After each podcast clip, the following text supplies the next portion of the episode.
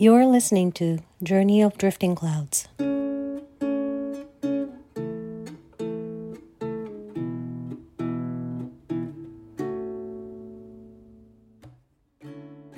こんにちは、久美と申します。現在カナダはブリティッシュコロンビア州のバンクーバーに在住しています。ストーリーを共有することは私にとっての癒しの効果があり、感情を感じる機会がもらえます。今までのロスを経験して私が学んだことは、感情を感じることで歩みを踏み出すことができるのだっていうことです。なので、私のグリーフ、ロス、他にもいろいろ歩む道のりをこの場で話そうと決めました。感情を感じること、まだまだ模索中ですが、これが私の旅路ですこの場は私が脆弱になる場ですが同時に私がリアルになる場所でもあります死のみがグリーフをもたらすわけではなく私たちは人生におけるロス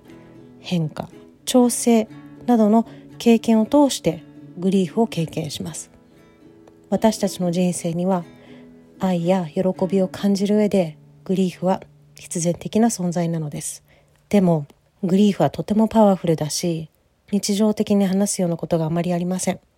だからもっとここで話したいです。このポッドキャストは英語と日本語の2カ国語で配信されます最後にもしこれを聞いてくれているあなたがご自身のグリーフやロスを共有してくださるなら本当に大歓迎です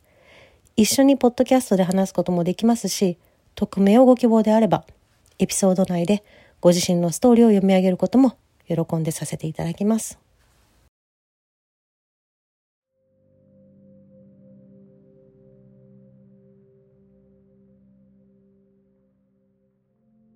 Honoring っていう英語の単語日本語だと直訳だと敬意を表するってあるんですけれどもなんかちょっとその一言では片付けられないような意味が英語にはあるんじゃないかなと思います。追悼の意を表するとかもあったりとかその個人を忍ぶ個人のことを思って行動に移す、うん、なんかもっとこう 違うニュアンスがあるんじゃないかなと思うんですけど今回は honoring について話したいと思います。クリスさんを亡くしてからはその honoring を結構すぐに始めたんですね。でも生きてるうちにビデオとかいっぱい撮っといたんですけど、ビデオはやっぱりリアルすぎてまだ見れてなくて、ビデオ撮っといたくせにね、未だに一人でビデオを見ることっていうのがあんまりできないでいて、ただ、それ以外のことでの honoring はいろいろこうできたというか、始めれたと思うんですね。あの、おそらくその以前に友人だったり親戚を失っていたっていう経験もあるせいか意外とそのどういうふうにその個人を忍ぶかとか思い出そうかっていう行動は案外そのふって浮かんだりしてたと思います。クリスさんに至ってはクリスさんが好きだったことを思い出して例えば、うんと、YouTube でクリさんが作ったプレイリストがあるんですけどそれを一日中流すとか。あとはしばらくの間クリさんが好きだった食べ物をま食べたりとか料理したりとか。それが例えばキャセロールとかなんですけど。あと私お酒を飲まないんですけどクリさんがねクラフトビールがすごい好きだった人で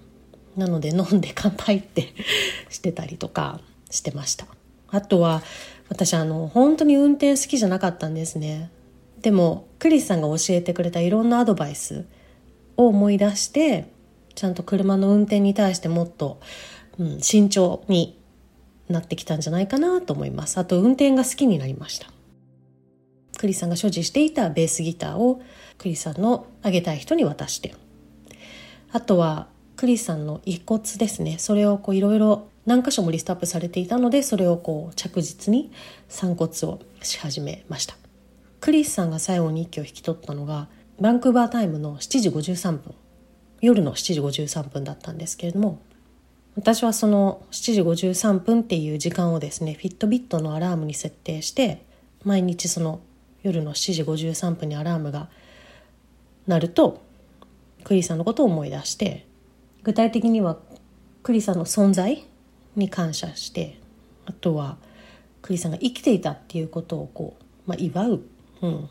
ような自分の中ではちょっとこう空を見上げる儀式みたいな風に、うん、なっています。クリスさんが最後の息をこう引き取ったっていう瞬間が本当に私にとってはすごく大きな意味をもたらしていてずっと忘れないでいたいなって思ってます。あとはインスタグラムってですねその講画集についてのうんアカウントとかを結構いろいろフォローしたりあと5月っていうのがその脳腫瘍の啓蒙月間の月なんですけどそれをこう turn May gray っていう風な言い方をするんですがその turn May gray についての、まあ、リサーチとかをし始めたりしてました。クリスさんはヨーロッパ系の白人の言ったら子孫なんですけれどもうん自分が社会的にとても特権がある立場であるっていうのを自覚していたので本人はその自分みたいな人が例えば不平等さだったりとか社会的に不利な人がいるんだよっていうことをもっと声を大にして言うべきだっていうスタンスだったんですね。なのでそういうこう例えば差別だったりとか人種差別だったりとかっていう話になったらクリスさんの、うん、残した意思っていうのを引き継ぎたいからクリさんの話をちょこちょこっとしてます。多分その honoring っていうのは自分のその痛みをねきっと緩和させたいがためにしてたんじゃないかなってでもやっぱりどこかでビデオを見るっていうことを避けているなのでとても複雑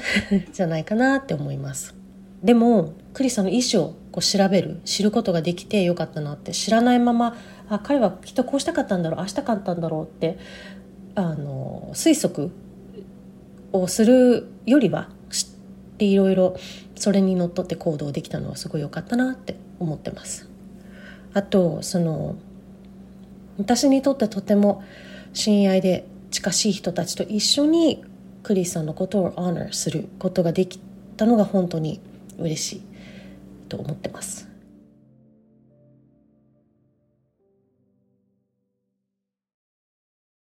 エピソード1をご拝聴いただきありがとうございました。英語版もあるのでよかったら聞いてください。